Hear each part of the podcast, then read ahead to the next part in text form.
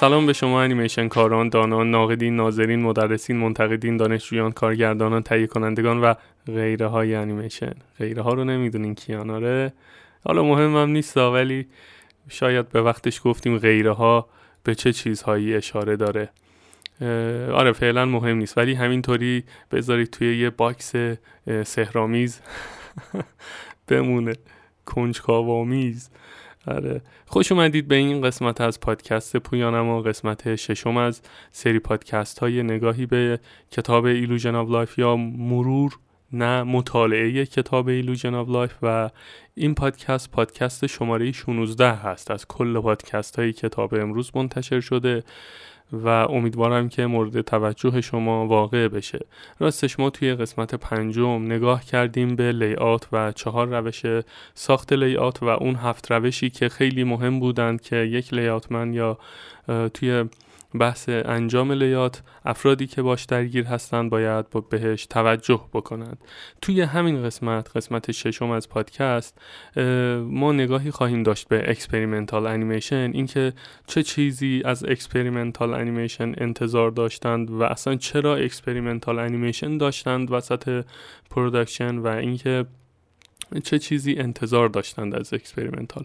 بعدش میریم سراغ handout که وظایف رو به انیماتورها محول می‌کردند و اینکه توی بحث handout چه انتظارات متقابلی از همدیگه داشتند. نکات بسیار سودمندی عنوان شده توی این پادکست. امیدوارم که لذت کافی رو ببرید از این پادکست.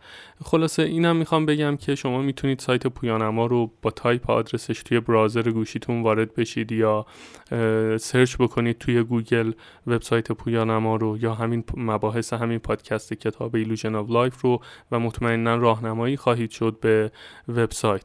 ممنون میشم که به اشتراک بگذارید. یه استوری اینستاگرامی نمی‌دونم یه پیامی به یک دوستی یا forward مطلب یا کپی لینک از وبسایت پویانما و paste اون در بخش messaging اینستاگرام که به راحتی بشه دسترسی داشت و این چون اونجا لینک میشه و میشه کلیک کرد و وارد محتوا شد. ممنون میشم این کارها رو انجام بدید. اگر هم که انجام نمی‌دید ممنونم که گوش می‌دید و براتون مهم هست این مباحث. من خیلی بحث رو طولانی نمی کنم و وارد مبحث میشیم.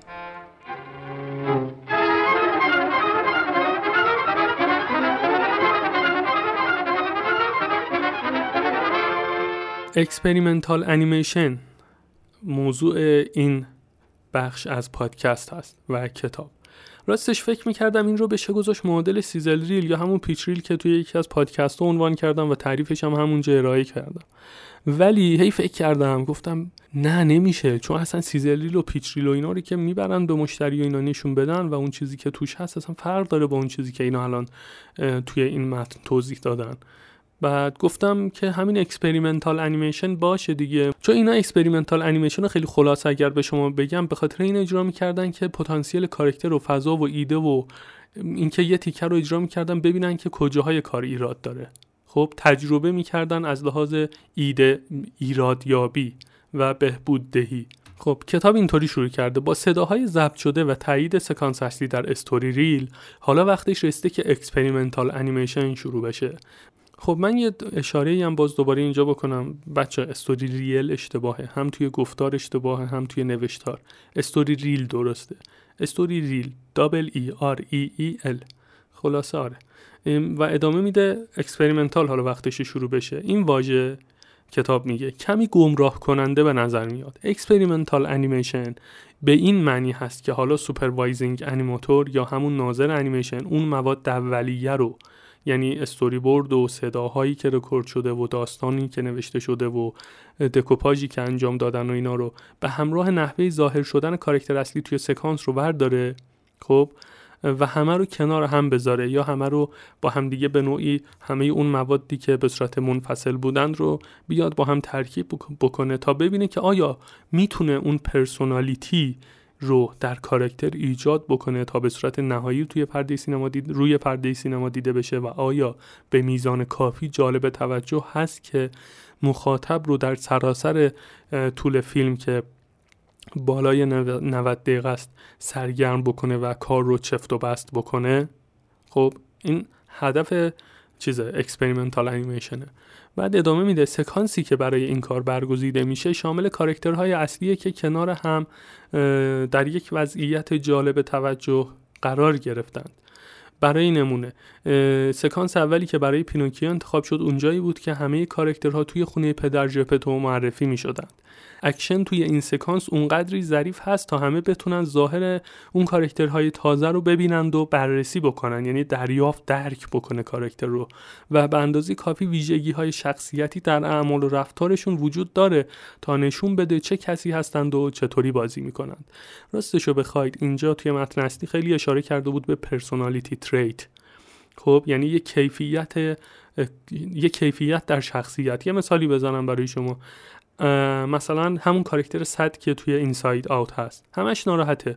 ناراحتی کیفیت شخصیتشه personality trait این آدمه. یعنی اون کارکتره که توی ظاهر هست رنگ آبی داره گرده نمی‌دونم نرمه slow motion خب ناراحته. خب و نیازی نیست تا یکی بگه که اون ناراحته. چون قشنگ تابلوه که اصلا همه چیزش هست. یعنی اون personality trait همه جوره روی کارکتر نشسته. آره خلاصه این چیزی بود که اشاره کرده بود خیلی. منظورش اینه که اون ببینه که ویژگی های شخصیتی رو در اعمال, اعمال و رفتار کارکتر می‌تونن توی experimental animation ببینند یا نه. منظور اینه که ممکنه نسبت به هر کارکتری متفاوت باشه. بعد ادامه میده میگه بعضی از انیماتورها دوست دارن تا بازیگری با بازیگری کارشون رو شروع بکنن. یعنی اون کارکتر رو شروع بکنه با acting مثلا body mechanic جلو رفتن. که بازگو کننده شخصیت کارکتر جدید هست از طریق اینکه چه کاری انجام میده و اصلاحات ظاهر اون رو به موقعی محول می‌کنن که اون کارکتر رو به خوبی شناخته باشند. اینجا سعی می‌کنه این موضوع رو بگه که بعضی از انیماتورها شروع می‌کنن به animate acting خب بدون اینکه شخصیت کارکتر رو شناخته باشن. خب؟ یعنی مثلا میاد میگه آقا خب این کارکتر رو من باید animate بکنم دیگه. مثل اینکه مثلا دست کارکتر رو بگیری بکشی توی 3D خب از مفصل و اینا deform میشه. ولی animate body که انجام داد میده این آدم دیگه به personality trait فکر نمی‌کنه. خب اون خصوصیاتی که می‌تونه اون کیفیت شخصیتی رو در ظاهر نشون بده رو می‌ذاره برای مرحله ای که کارکتر رو به خوبی شناخته بشه تا بهتر بتونه اونها رو توی animate کارکتر پیاده بکنه. احتمالا یه ذره گیج بشید. بذارید یه مثال بهتون بزنم. شفاف سازی بشه. فکر کنید که با یکی دوست شدید و همون دقیقه اول و برخوردهای اول. امکان نداره متوجه بشید که اون شخص مثلا یه personality trait داره که شامل تیک عصبیه. مثلا پاشو میکوبه زمین توی موقعیت های استرس یا ناخونشو میجوه. تا زمانی که بیشتر باهاش آشنا بشید بیشتر برید بیاید درگیر بشید و توی موقعیت واقعی هم قرار بگیرید تا بدونید که این آدم این مشکل رو داره یا اگر بخواید اینو مشکل ببینید. و این انیماتور هم دقیقا این کارو می‌کنه. میگه آقا بذار من کاراکتر اول یه acting ی بهش بدم. یه تکون بخوره زنده بشه جلو چش من. بعد بیام اون personality trait رو باهاش بیشتر درگیر بشم و بیشتر احساس راحتی بکنم و بیشتر بتونم یعنی بهتر بتونم اون رو روی کارکتر پیاده بکنم. و کتاب ادامه میده. من این توضیحات رو میدم مطمئنم که نیاز این توضیحات رو میدم. وگرنه اگر همه این پاراگراف ها رو همون جوری که هست بخونیم بریم جلو مطمئنا چیزی دستگیرتون نمیشه. و ادامه میده کتاب و میگه انیماتورها مثل بازیگرها و هنرمندان همگی متفاوت و به خصوصا هر کدوم از اونها باید راه و روش خودشون رو در ارتباط با نحوه کار کردنشون پیدا بکند. قدرت استودیو در واقع از همین تفاوت های تک تک انیماتورها میآمد که باعث می‌شد اونها طیف متفاوتی از احساسات و کارکترها رو روی صفحه نمایش زنده بکنند و به تصویر بکشند. البته راست میگه خب البته همین کتاب راست میگه ما به حقانیت کتاب کاری نداریم همه قبول داریم ولی تجربه به من هم نشون داده که بعضی از انیماتورها مثلا توی بادی مکانیک خوبن بعضیاشون close-up خوب animate می‌کنن بعضیاشون acting عالی دارن. خب ولی اگر همون close-up رو به این کاراکتر چیز به این کاراکتر به این انیماتور بدی نمی‌تونه اون جزئیات ریز مثلا صورت رو ماهیچای صورت رو بتونه در بیاره ولی acting بهش بدی عالیه. و حتی توی به خوبی اون, رو توی ذهنشون هم بازی می‌کنن و یه سری reference هم از خودشون رکورد می‌کنن. خب طبعا من خیلی خوشحالم راسته چون همین ده سال پیش خبری از این استعدادها نبود توی این مملکت. دمتون گرم بچه همینطوری به قول معروف با همین فرمون برید جلو که اتفاقای خوب منتظر هممونه. بعد کتاب ادامه میده. ظاهر عمومی کارکتر می‌تونست تقریبا از هر نوع دیزاینی باشه که هماهنگ با داستانه. مثلا میگم می‌تونه کارتونی باشه می‌تونه رئال باشه می‌تونه انتظایی باشه. هر چیزی. اما مشخصی که تعیین کنه چطور اون کارکتر طراحی بشه یا انیمیت بشه تماما به کاری که قرار هست انجام بده بستگی داره. اینکه چه تمایلی باید از خودش نشون بده چه تمایلاتی خواسته هایی داشته باشه و چه حالت صورتی داشته باشه. البته صداها ابعاد زیادی از شخصیت اون کارکتر رو مشخص می‌کردند. اون لحن صدا اون تون صدا بازیگری که صدا بازیگر انجام داده خیلی از اون کارکتر رو می‌تونست به انیماتور منتقل بکنه. اما نیاز داستان و موقعیت اون کارکتر در داستان چیزی بود که مد نظر بود. خب ممکنه که یه کارکتری شما داشته باشید که توی داستان اصلا این آدم خوب اولش و بعد رفته رفته به یه ضد قهرمان انزجارآمیز نفرت انگیز تبدیل میشه. خب شما ممکنه موقع این کارکتر رو دیزاین بکنید یه کارکتر معمولی انیمیت بکنید ولی اون نسبت به موقعیت اون نقشی که داره رو نتونه ایفا بکنه. خب بعد اینجا اون کارکتر از بین میره دیگه. ما انتظار داریم که این کارکتر هم توی بازیش هم توی لحن بیانش و موقعیتی که اونجا هست یه اکت درستی از خودش نشون بده. ولی اگر این پیاده نشه نابود می‌کنه قضیه رو. به خاطر همین تو کتاب داره میگه که نیاز داستان و موقعیت اون کارکتر در داستان چیزی بود که مد نظر ماست. و ادامه میده به محض اینکه متوجه شدید که چه کاری باید انجام بده اون کارکتر متوجه خواهید شد تا چطور اون کارکتر رو هدایت کنید یا منظورش انیمیت بکنید تا اون کار رو به بهترین شکل ممکن انجام بده. منظورش اینه که چطور اونو انیمیت می‌کنید که گفتم. بعد شغل اون کارکتر یعنی کارکتر رو اگر به عنوان یه بازیگر زنده فرض بکنید یه کارکتری که حضور فیزیکی داره شغلش اینه که به عنوان یه شخصیت کارتونی انیمیت شده ایده های داستان رو به بهترین شکل ممکن به مخاطب منتقل کنه و تنها زنده بودن صرف کافی نیست. تموم شد و رفت. اینجا این نگاه رو نسبت به کارکتر داره. نمی‌دونم حالا آقای اولی جانسون یا فرانک توماس کدومشون گفتن اینو ولی خب این دیدگاه رو کل اون تشکیلات نسبت به کارکتر دارن که اون رو به عنوان یک آدم کارکتر که دارای حضور فیزیکی هست می‌بینن.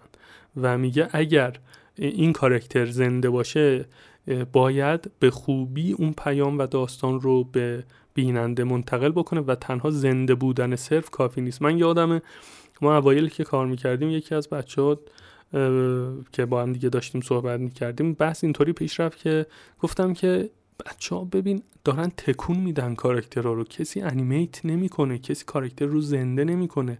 البته ده سال پیش کل کوالیتی کار توی مملکت حتی به این زنده بودن صرف هم نرسیده بود. چه برسه به زنده بودن صرف؟ ولی تکون می‌دادن کارکتر رو. خب؟ چه برسه به اینکه بیاد اون کارکتر محتوای داستان رو به بهترین شکل ممکن به مخاطب منتقل بکنه.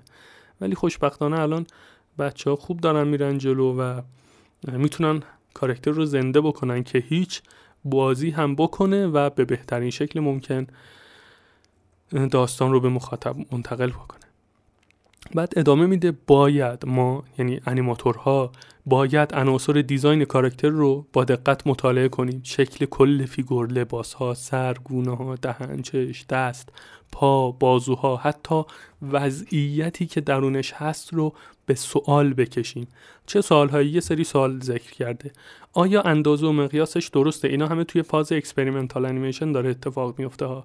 آیا اندازه و مقیاسش درسته؟ آیا به شکلی طراحی شده که مزیت کارکتر باشه؟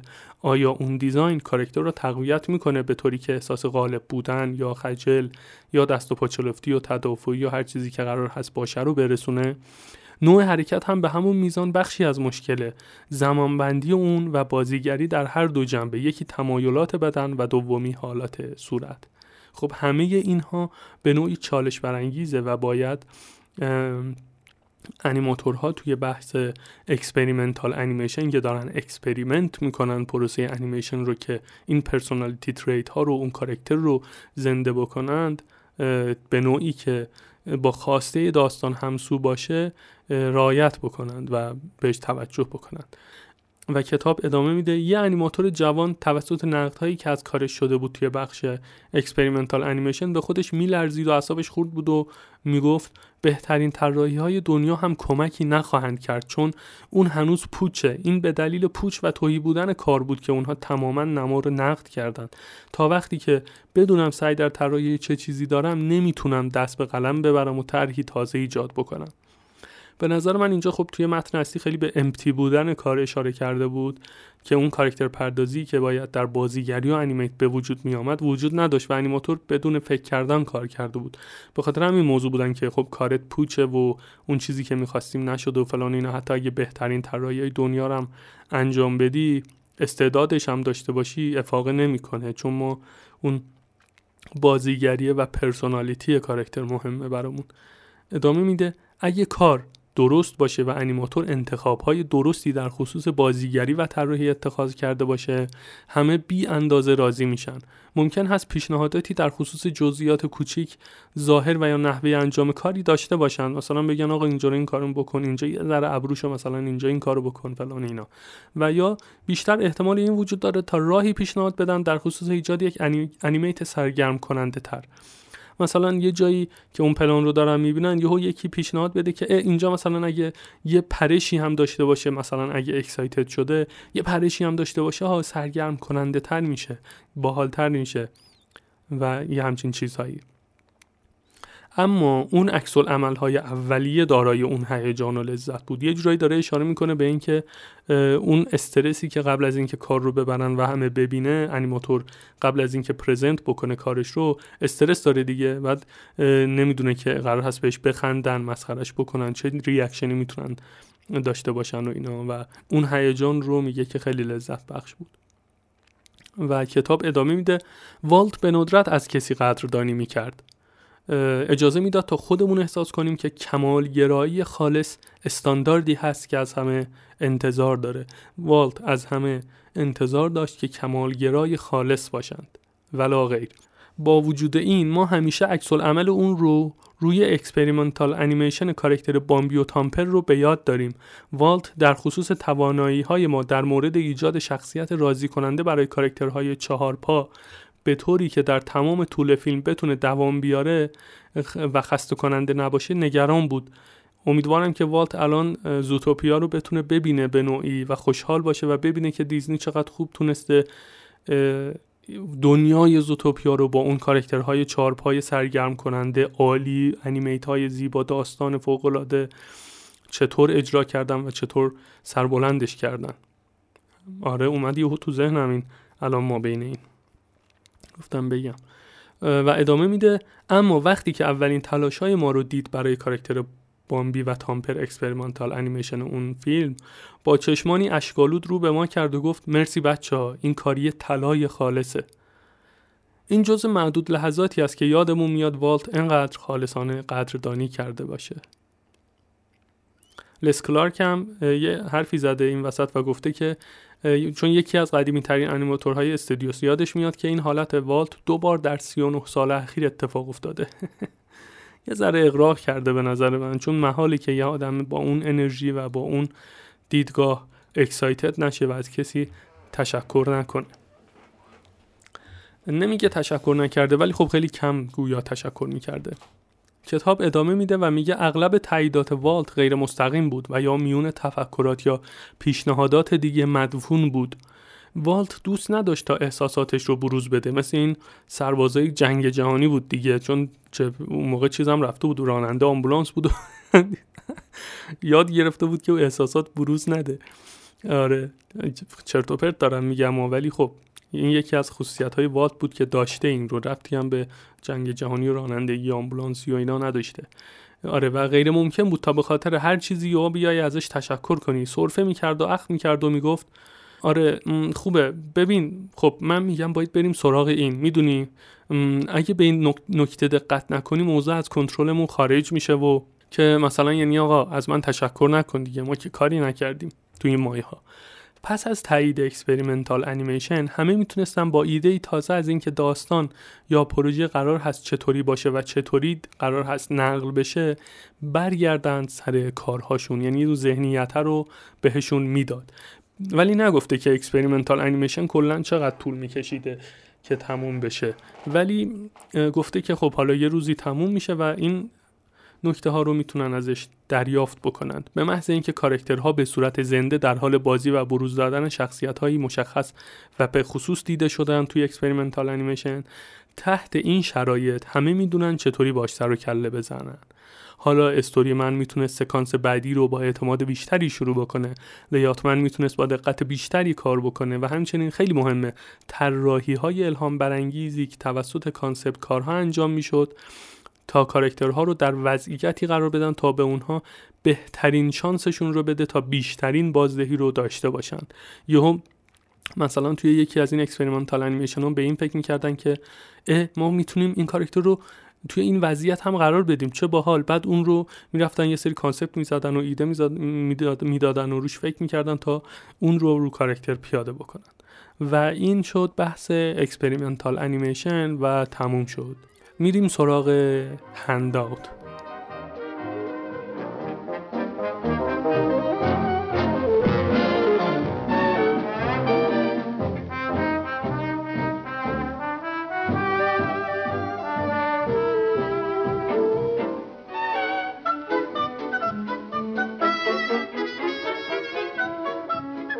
خب حالا می‌رسیم به هنداوت هندات رو من نمی‌دونم دقیقا چه معادلی بذارم که باحال دیده بشه. حالا اعطای کار و اعطای وظایف رو من نوشتم.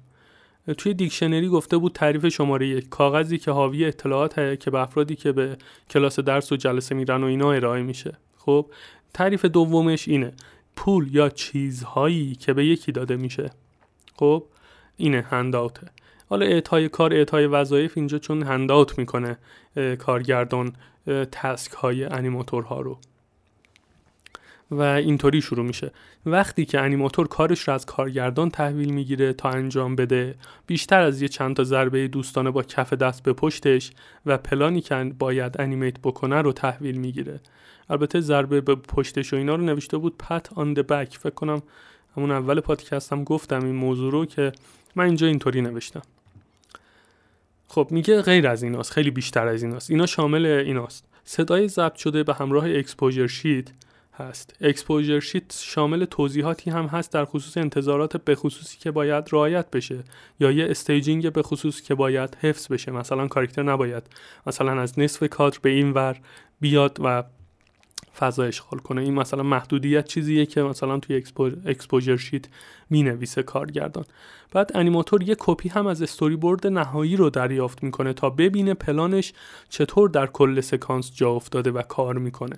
همچنین انیماتور یه layout هم خواهد داشت که اندازه کارکترها رو حرکاتشون رو و موقعیت های پیشنهادی و ناحیه‌ای که درون اون محدود بازی می‌کنند و در نهایت ناحیه‌ای که به صورت مؤثر دیده میشند رو مشخص کرده.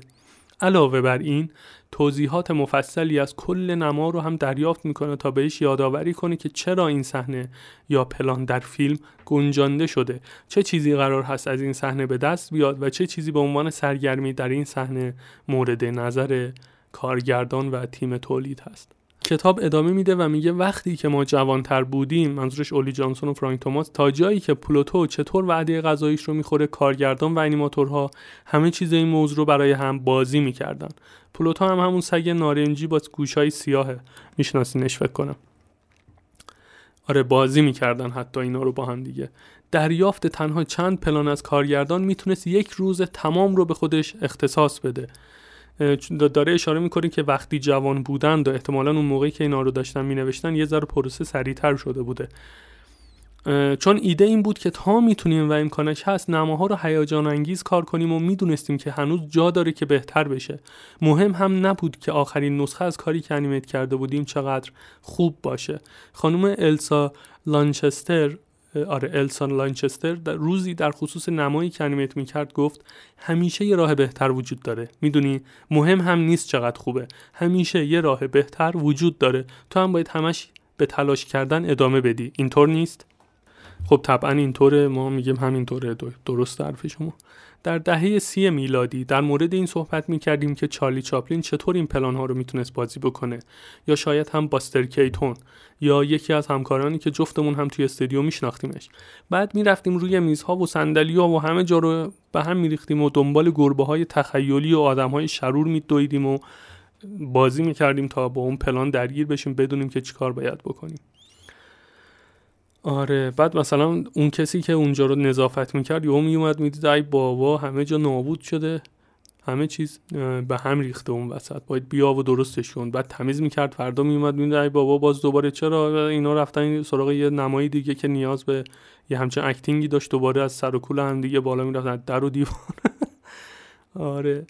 خیلی عجیبه که یه همچین آدمهایی یهو در این حد پیر میشن. هم هممون پیر میشیم ولی اون انرژی کجا میره خدا می‌دونه. ادامه میده کتاب و میگه که یه روز ویلفرد جکسون با صداهای خشنی که ترجمه این یه قطعیتی که اینقدر سخت بود برای من. رو من می‌خونم ببینید.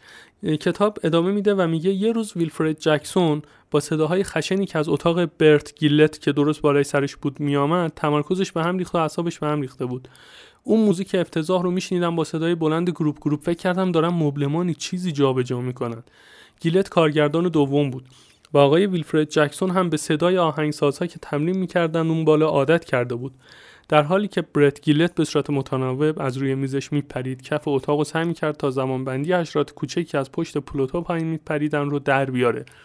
خب یه همچین timing ی می‌زده که سر و صدا را مینداخته یا حتی اون سر و صدایی که کاراکتر پیت حین دویدن به دنبال میکی تولید می‌کنه.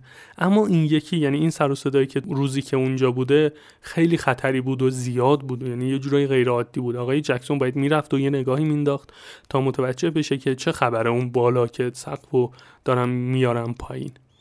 وقتی که ویلفرد جکسون در به اتاق رو باز کرد چشماش از حدقه بیرون زد. توی اتاق آقای فرانک چورچیل با پاهاش ریتم گرفته بود و در حالی که سیگار دستش بود ایستاده بود روی پیانو. اون طرف اتاق هم آقای برت آقای فرد مور رو رو به دیوار گرفته بود و با مشت اونو چپ و راست کتک می‌زد. فرد با هزار زور زحمت سعی می‌کرد از دستش خلاص بشه اما هیچ کاری نمی‌کرد. ویلفرد جکسون هم متعجبانه داشت فکر می‌کرد که چطور این قائله رو ختم به خیر بکنه که یهو همه چیز خود به خود تموم شد. همه اون سه مرد گنده برگشتن تا به اکسپوژر شیت نگاه بکنند تا زمانبندی حرکات رو علامت گذاری بکنند. از غذا اونا داشتن روی یکی از پلانهای انیمیشن یه اولدن دیز کار می‌کردن. ماجرا هم از این قرار بود که توی اون انیمیشن البته دور از جون یه اسب با یه اولاغ داره دعوا می‌کنه. یه اولدن دیز هم یکی از این انیمیشن های میکی ماوس هست که توی تاریخ 1933 عرضه شده و 8 دقیقه بود. آره اینا اینطوری داشتن timing در می آوردند. داشتن همدیگر رو کتک می زدن که بتونن توی exposure sheet فریم ها رو مشخص بکنن و چقدر سخت بود کارشون. من واقعا هی دارم اینو میگم ولی سخت بود اون موقع. و ادامه میده همیشه ارزش جالب توجهی در پروسه تمرین پلان وجود داره. حتی انیماتور. یک دستیار داره که می‌تونه وقتی که به اتاقش برگشت اون پلان رو براش بازی بکنه. بنابراین اون می‌تونست انیماتور می‌تونست ببینه که چطور صحنه دیده میشه تا بتونه بهترین زاویه رو برای اون انتخاب بکنه.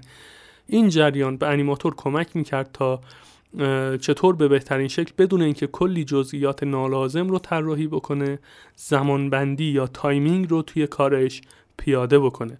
وقتی که انیماتور پلان، صداها، layout و نکته های کارگردان رو به اتاقش می‌بره بحث handout یا اعطای تکلیف تموم شده به حساب نمیاد. خب بگه دیگه آره دیگه هنداوت کرد من تکلیفم رو گرفتم کارم و برم تو اتاق بشینم کار کنم. نه ادامه میده که آقا به این سادگی ها نیست. اون هنوز چیزها رو مطالبی که راجع به اون نکته هایی که راجع به اون پلان هست رو توی ذهنش بالا پایین می‌کنه. کارگردان بهش گفته که این پلان مهمترین پلان تو داستانه. با بهترین پتانسیل سرگرمی که احتمالا انیماتور دیگه ای نتونسته اون رو انجام بده و با این کار اگر خوب اجراش بکنه یه اسم و رسمی هم می‌تونه برای خودش تو استودیو دست و پا کنه. انیماتور شروع می‌کنه به گوش کردن به دیالوگ‌ها excited ش می‌کنه دیگه. انیماتور شروع می‌کنه به گوش کردن به دیالوگ‌ها و صداها. فکر می‌کنه که آیا این بهترین برداشت از صدا یا دیالوگ بوده که دپارتمان recording انتخاب کرده؟ بعد نگاه می‌کنه به layout از خودش می‌پرسه آیا بهترین شکل ارائه نما اینه؟ آیا کارکتر برای اینکه حالت صورتش بهتر دیده بشه خیلی کوچیکه یا نه؟ شاید بهتر باشه تبدیل به دو نمای متفاوت بشه این پلان. شروع می‌کنه به طراحی چند تامنیل. شروع می‌کنه به مطالعه استوری بورد. سپس با یک ایده تازه ایده تماما تازه به اتاق کارگردان برمیگرده. به کارگردان میگه هی کارگردان آقای کارگردان یه لحظه تشریف بیارید. میگه که هی بهتر نمیشه اگه ما این نما رو کلوس اپ داشته باشیم. بعد کارکتر سرش رو بچرخونه خط دوم از دیالوگ رو اول بگه. بعد می‌تونیم انیمیشن قورت دادن آب دهنش رو ایجاد بکنیم و بعد شاید یه نفس عمیق بکشه و بعد بره خط بعدی دیالوگ رو بگه. همون چطوره به نظرت؟ بعد کتاب ادامه میده کارگردان باید به این نظرات گوش بکنه چون ممکن هست انیماتور دقیقا همون کاری رو که گفته رو انجام بده. یعنی کارگردان دیکته کرده میگه نه همین هم. همینی که من گفتم. در نهایت یه پلان مرده و بی‌حس و حال گیرش میاد. شاید انیماتور نسبت به پلان دیدگاه دقیق کارگردان رو نداشته باشه و این امکان توأم شده با تمایل به ایجاد یک پرفورمنس مکانیکی که در غیر این صورت کارگردان مجبور میشه تا کمی فکر بکنه. می‌خواد بگه که قبل از اینکه مثل دیکتاتورها از انیماتور بدبخت نما رو بیرون بکشی و ازش کار بخوای و بهش بگی که همون کاری که من گفتم رو انجام بده احتمال اینکه کار معمولی عذاب در بیاد یا حتی بد عذاب در بیاد خیلی زیاده و بعد مجبوری که فکر بکنی و کلی انرژی و زمان و اینا هدر میره همین اولش آقا بیا به پیشنهاد انیماتور گوش کن. جای دوری نمیره خب؟ و میگه که تحت این شرایط کارگردان یه فرصت داره یه فرصت طلایی دستشه که نما رو طوری جلو ببره که متفاوت تر باشه نسبت به اون چیزی که برنامه ریزی کرده بودند. و ادامه میده اما ایده ای که پشتش اشتیاق وجود داره پتانسیل سرگرم کردن هم داره. ارزشش رو داره تا کارگردان به این موضوع همون پیشنهاد انیماتور فکر بکنه و مد نظر داشته باشه. توافق صورت می‌گیره قطعه صوتی یا دیالوگ جابجا میشه توضیحات پلان تغییر می‌کنه لیات تازه ایجاد میشه اکسپوژر شیت و کاغذ خاکستری اصلاح میشه و انیماتور مشتاق برمیگرده پشت میزش تا کارش رو شروع بکنه. اینجاست که پروسه هنداوت تموم میشه و به نوعی انیماتور به صورت کاملا حرفه‌ای هنداوت کرده. ایده رو داده تغییرات حاصل شده و با همفکری داره کار می‌کنه. مثل یه ماشین برنامه ریزی شده نیست که بهش بگن این کار انجام بده اون بگه اون بگه چش ببره همونو انیمیت بکنه بیاره کارگردان بگه خیلی خوب شد بعد بره سراغ پلان بعدی یا نه. کارگردان بگه نه بد شد بیا اینجاش این کارو بکن. بعد این بره مثل اینکه کسی که از خودش هیچ فکری فکری نداره. و در کنار این این نکته هم بگم که این موضوع خب برای تک تک هزاران پلان اتفاق نمیفته توی یه فیلم انیمیشن. فکر نکنید هر بار انیماتور باید بیاد ایده بده بعد همه چیز رو تغییر بدن دوباره از اول. نه آقا استثناء خب این به نظر من نه فقط به نظر من هر کسی که این متن رو بخونه می‌دونه که این استثناست و این همه نیروی خلاق این همه ساعت انرژی گذاشتن تا نماها آماده بشه و طبعا همه چیز خوب پیش رفته و تنها بعضی جاها این اتفاق میفته و بعضی جاها کارگردان میگه اوکی حالا اون چیزی که تو میگی درسته.